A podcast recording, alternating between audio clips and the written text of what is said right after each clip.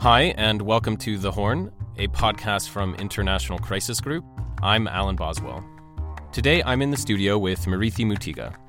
Murithi is our Horn of Africa director, and he's here with me today to kick off the new year with a look ahead at the countries and conflicts we think will be important to watch in 2020.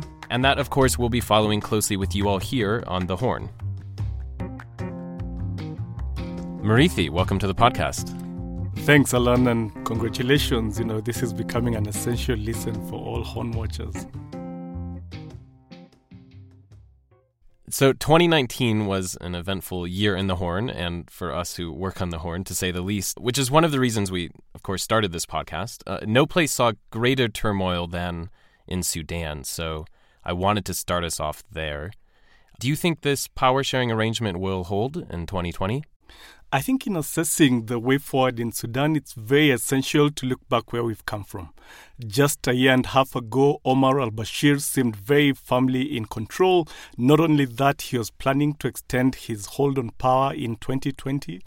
When the protest movement broke out, it seemed relatively small and geographically contained. But very quickly, we really saw the uh, strength and courage of the Sudanese people shine through. They went out to the streets in numbers we had not seen before. The protest movement was very diverse, very peaceful. It brought in not just the urban middle class and the you know uh, students, as we saw in 2013, but farmers and herders and, and, and traders across the country. What they achieved was remarkable. But what comes next is very tricky to assess. I think what bears um, noting is that the military civilian tr- transitional ar- arrangement was the only way to break the deadlock. It was an essential way in which to bring everybody along so the military cannot afford to just pull out of the transition because they will then be blamed for the political and economic crisis. The civilians also have an interest in this going ahead, partly because it offers a real opportunity for substantial reform. In 2020, I expect this will hold. What will be critical to watch will be whether the military at the end of 2020 will begin to make arrangements to hand over power to the civilians as they are scheduled to do in 2021. Yeah, as I as I look back and as I'm sure you do too, it's it's remarkable where we felt we were mid 2019 in terms of just how dire the situation uh, seemed and how, you know, the prospect of a collapse in Sudan, the sort of regional uh, repercussions uh, that that would have. How how critical do you think is it given all that, that the U.S. lift the sanctions they still have on Sudan? It's an important point. Of course, Sudan matters a great deal. It's a country that's sandwiched between Egypt and Ethiopia, two of the three most populous countries um, or in the region. It neighbors all these trouble spots, uh, including South Sudan, but now Libya in particular. It's the geographic connector between the Red Sea, the North of Africa, and the Horn of Africa it is a country that matters a great deal. When you look at the question of external support for the transitional process, what's very important to bear in mind is that there are contrasting expectations on both sides of the transition. So, what do the civilians expect um, from the Hamdok administration. They would like them to revive a battered economy, to deliver justice for those killed during the protest movement, to put in a new constitution, a more progressive one, and broadly to also push forward the peace process uh, with the armed groups. That's a daunting set of challenges. The military is only expected not to interfere in the transition and to deliver security uh, for the people. So you can see that the Hamdok administration really does require urgent, large scale um, financial and political support. This might come potentially when there's a donor conference tentatively scheduled for April, but the US needs to really appreciate what uh, a, a delicate transition this is the sooner they offer political support for the civilian administration, the better the chances are that they will survive. I think with the state sponsor of terrorism designation, it's unfortunate that the US has not really quite grasped how important it is not to consider it a bureaucratic but a political process. It's one where the sooner you offer support to the Hamdok administration, the better. And lifting the SST would be a symbolic uh, and important victory for them. Ethiopia nearly rivals Sudan, I would say, for the speed of its political transition at the moment. And, and Ethiopia, we're of course talking about another country uh, in the middle of the Horn of Africa, who's uh, who's really an anchor of stability, but whose uh, you know internal turmoil could really have drastic effects outside of its its own borders. Will elections take place in 2020, as Prime Minister Abiy Ahmed has promised? For sure, the change in Ethiopia has unfolded at a dizzying pace. Abiy has swept into power, delivered uh, some sort of peace deal with Eritrea. He's promoted women to critical positions, leading very important institutions. He's promised to revive the economy. He's continued to release political prisoners, welcome, welcomed back armed groups, and now he's um, undertaking to deliver a multi party election. I think the problem when there is such sudden change in a country that was so used to be governed from the center in a, and in a fairly authoritarian manner, there will be challenges. So, over the past two years, we've seen intercommunal conflict proliferate. We've seen um, uh, ethno nationalist parties become very ascendant. Now we we see in the north, for example, very powerful autonomous federal units that command their own security forces locked in dangerous border standoffs. Now, into this mix, you're about to add an election it's easy to see why both sides would like the election to uh, uh, uh, would, would, have different views on the election. The Abiy side demands an election for reasons of legitimacy. There is no clear way in which you can postpone an election in the Ethiopian constitution, but at the same time, those that worry that this is a very potentially delicate moment and that an election will add to an already very inflamed situation also have a good um, a good argument. My best guess is that potentially the election will go ahead. It will only be postponed if the security situation deteriorates very sharply. And I think what's critical is that everybody offers support to the electoral commission f- for it to deliver an election that seems uh, credible but above all else Abiy, who's already been feted with the Nobel Peace Prize, which implies a capacity to engage in dialogue, really needs to reach out to his rivals and reach some sort of accommodation, especially about the future of various contentious issues, none of which is more so than the system of ethnic federalism in the country. Much was made of Abiy's rapprochement with Eritrea, um, which of course was part of what got him the the the, the Nobel Peace Prize, as you mentioned. Um, but then momentum with that Ethiopia Eritrea deal appears to have stalled a little bit. Uh, why does it matter if this is truly a new chapter between Ethiopia and Eritrea in terms of regional peace and regional uh, strategic alignments as we're looking forward into the future? It's probably not too surprising that that peace deal stalled. I remember a diplomat that knows the Eritrean regime very well telling the Djiboutians don't worry too much. You know, there's all this talk that suddenly it, uh, Eritrean ports will be open to trade from Ethiopia, that Djibouti will suddenly find itself becoming irrelevant. In fact, his best guess was that the regime in Eritrea focuses more on security than on anything else, securing its own hold on power, securing its uh, its capacity to control its people, and unfortunately, he was proven right. Very quickly, the Eritreans closed the border when they saw that they could not control the, the passage of people out of the country. I'm afraid this is one where I can say with a bit of confidence that we probably won't see too much progress unless there is some change um, in the posture of the Eritreans, unless um, uh, uh, there is perhaps a better relationship between Abiy and the Tigray region, which borders the Eritrea and which is very uh, critical considering the former dominance of the Tigray People's Liberation Front in the Ethiopian government, I don't think you'll see too much progress. So we have such rapid change in Sudan and Ethiopia, where I think this will be an incredibly critical year for both of those countries with the transitions uh, that they're going through. And then we have Somalia, where, of course, the insurgency and counterinsurgency um, with Al Shabaab has been continuing now for over a decade. And of course, we saw a massive truck bomb in Mogadishu in December, and already in this new year, we have you know, quite a daring attack from the militant group on what was a U.S. base uh, in the coast of Kenya. Is there any hope that 2020 will bring us any closer to a political settlement there that can start to end some of this ongoing violence? That's a really important question. The attack in Lamu, for example, was very daring but not entirely surprising. It was the very first time Al Shabaab was able to breach a foreign base uh, abroad. Um, and, and then we saw the horrific uh, truck bomb in, in Somalia that cut down the lives of so many young people, including 16 fresh graduates um, or, or, uh, from a university. I think Al Shabaab has been signaling that it would go after American targets for some time.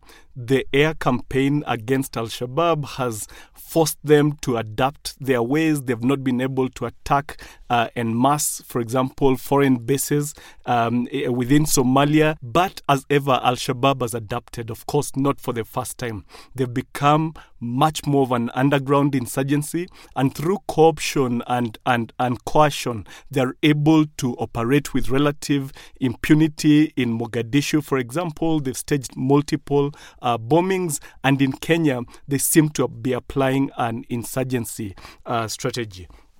Al Shabaab attacks are obviously aimed at different audiences, perhaps none more important than the, the domestic one. They aim to show the importance of the uh, uh, of the governing authorities uh, abroad. They aim to force a rethink in the AMISOM deployment, and now they aim also to try and inflict pain on the Americans, possibly to force them to reconsider their campaign.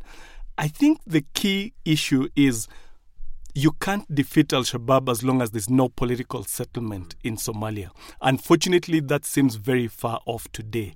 You have 20,000 troops on the ground, you have 500 uh, uh, roughly American uh, troops also fighting the battle, um, but you don't have any decision by the Somali uh, national authorities themselves to come together, particularly between Mogadishu and the federal member states, which are these regional governments that enjoy a degree of autonomy, to combat Al Shabaab together. In 2017 in London, both sides agreed that they would form a united army 18,000 strong, including representation from all the federal member states. That has never been done. What we see today is the elites locked in this endless stalemate between Mogadishu and the federal member states that focuses not on the counterinsurgency but on capturing power. And as Crisis Group argued in its, its in its landmark report on jihadism um, called um, uh, Exploiting Disorder, you have three conditions in which uh, militant groups can thrive with relative strength. You need a prolonged war, you need um, a, a, governance vacuum or, or state failure, and you need geopolitical upheaval. Unfortunately, for the people of Somalia, the country ticks all three boxes as long as you can't resolve the internal political stasis between uh, the various actors, you are unlikely to be able to defeat Al Shabaab. And unfortunately, in 2020, we don't see the elites coming any, anywhere close to bridging that. Is there any hope that 2020 will bring us any closer to a political settlement uh, to finally end this violence? I, I think it's critical that Somalia's external partners stop acting as if this uh, battle can be won simply by not um, uh, looking for different ways other than kinetic methods. Two things are critical. One is the question of should frontline states such as Ethiopia and Kenya contribute troops, as that sometimes is used by Al Shabaab uh, to inflame public opinion against the, the state authorities. But secondly and critically, is Al Shabaab a monolith? Are there elements of, of that movement that might be open to potentially um, uh, agreeing to open lines of communication between them uh, and the authorities? And is there a political settlement to be reached not with the whole of Al Shabaab, but potentially with those that have more nationalist aspirations rather than the ones that are committed to violent jihad? These are very difficult questions. I don't raise them uh, casually because I know that opinions are very inflamed, and obviously, Al Shabaab has waged a terrible um, a toll on the people of Somalia in particular. But unfortunately, it's very important that people open their minds to understand that a military solution is very far off.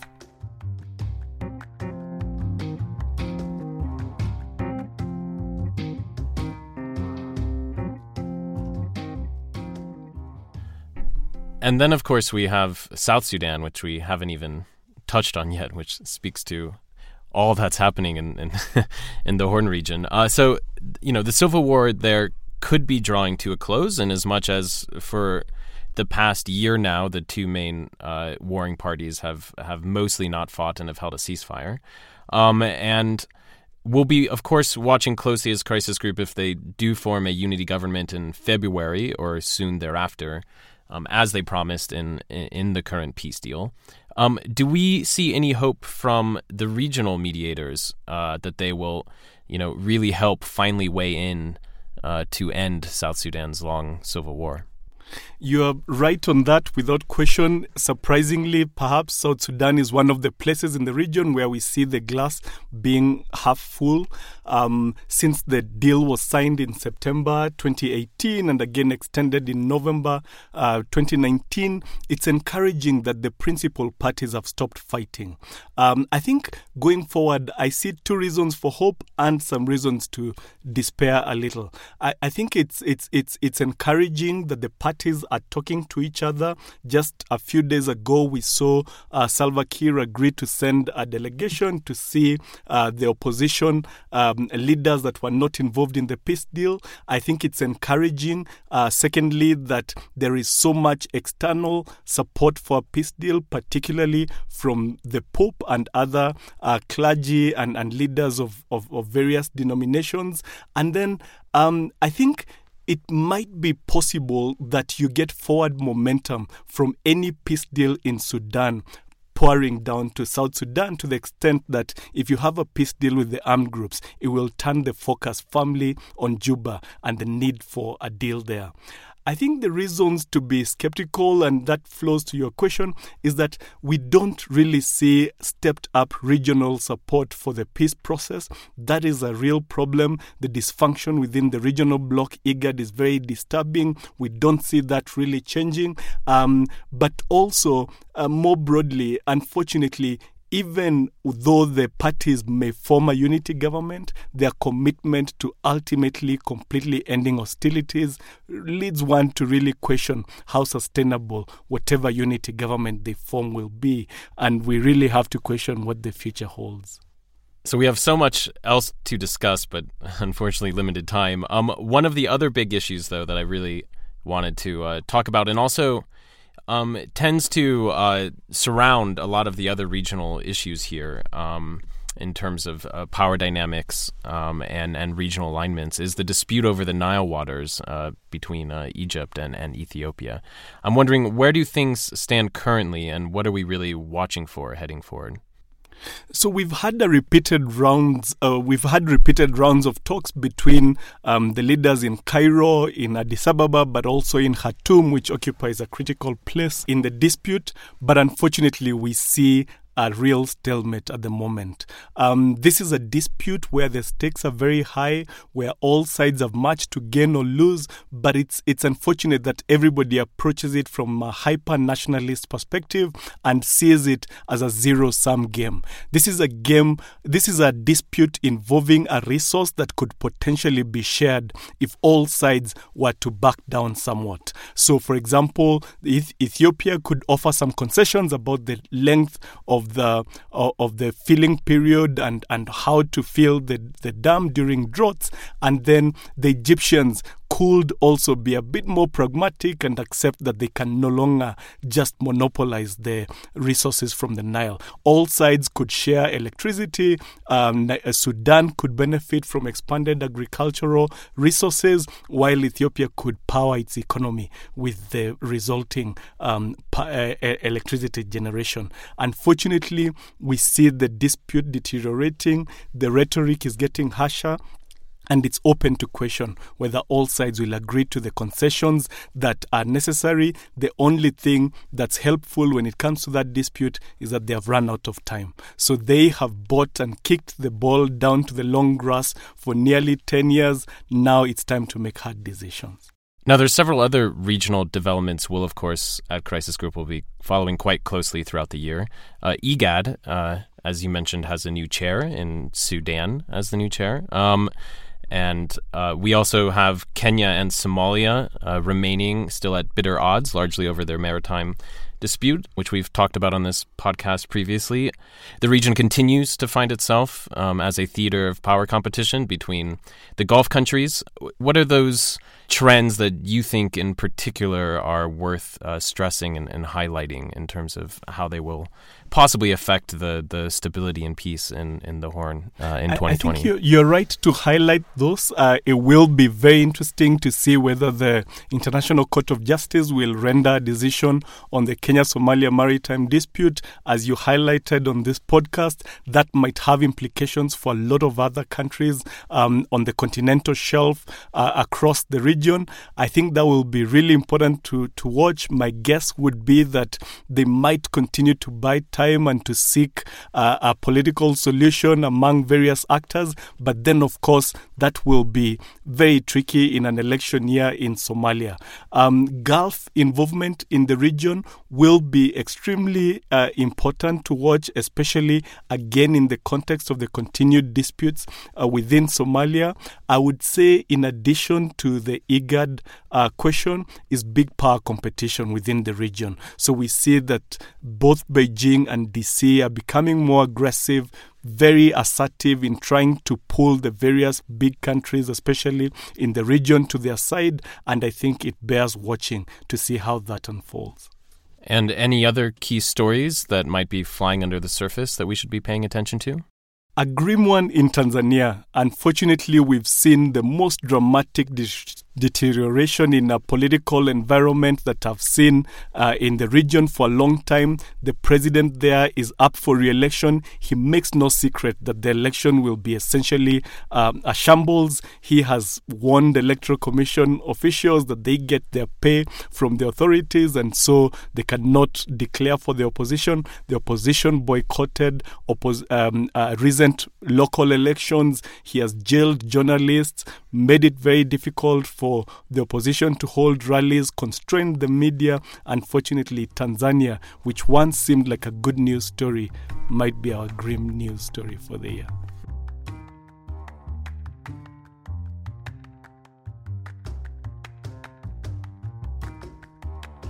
Well, we can promise uh, that we'll be here to wade through it all um, with all of you, whatever happens here on the Horn. Murithi, great to have you on, and good luck with what will be, I'm sure, another very busy year for you and for all of us in the Horn of Africa team.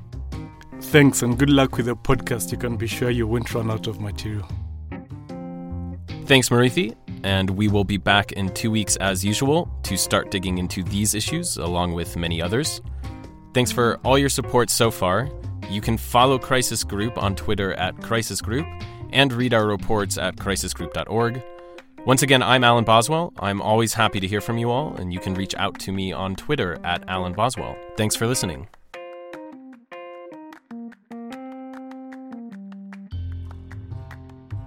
This episode was produced by Maeve Frances.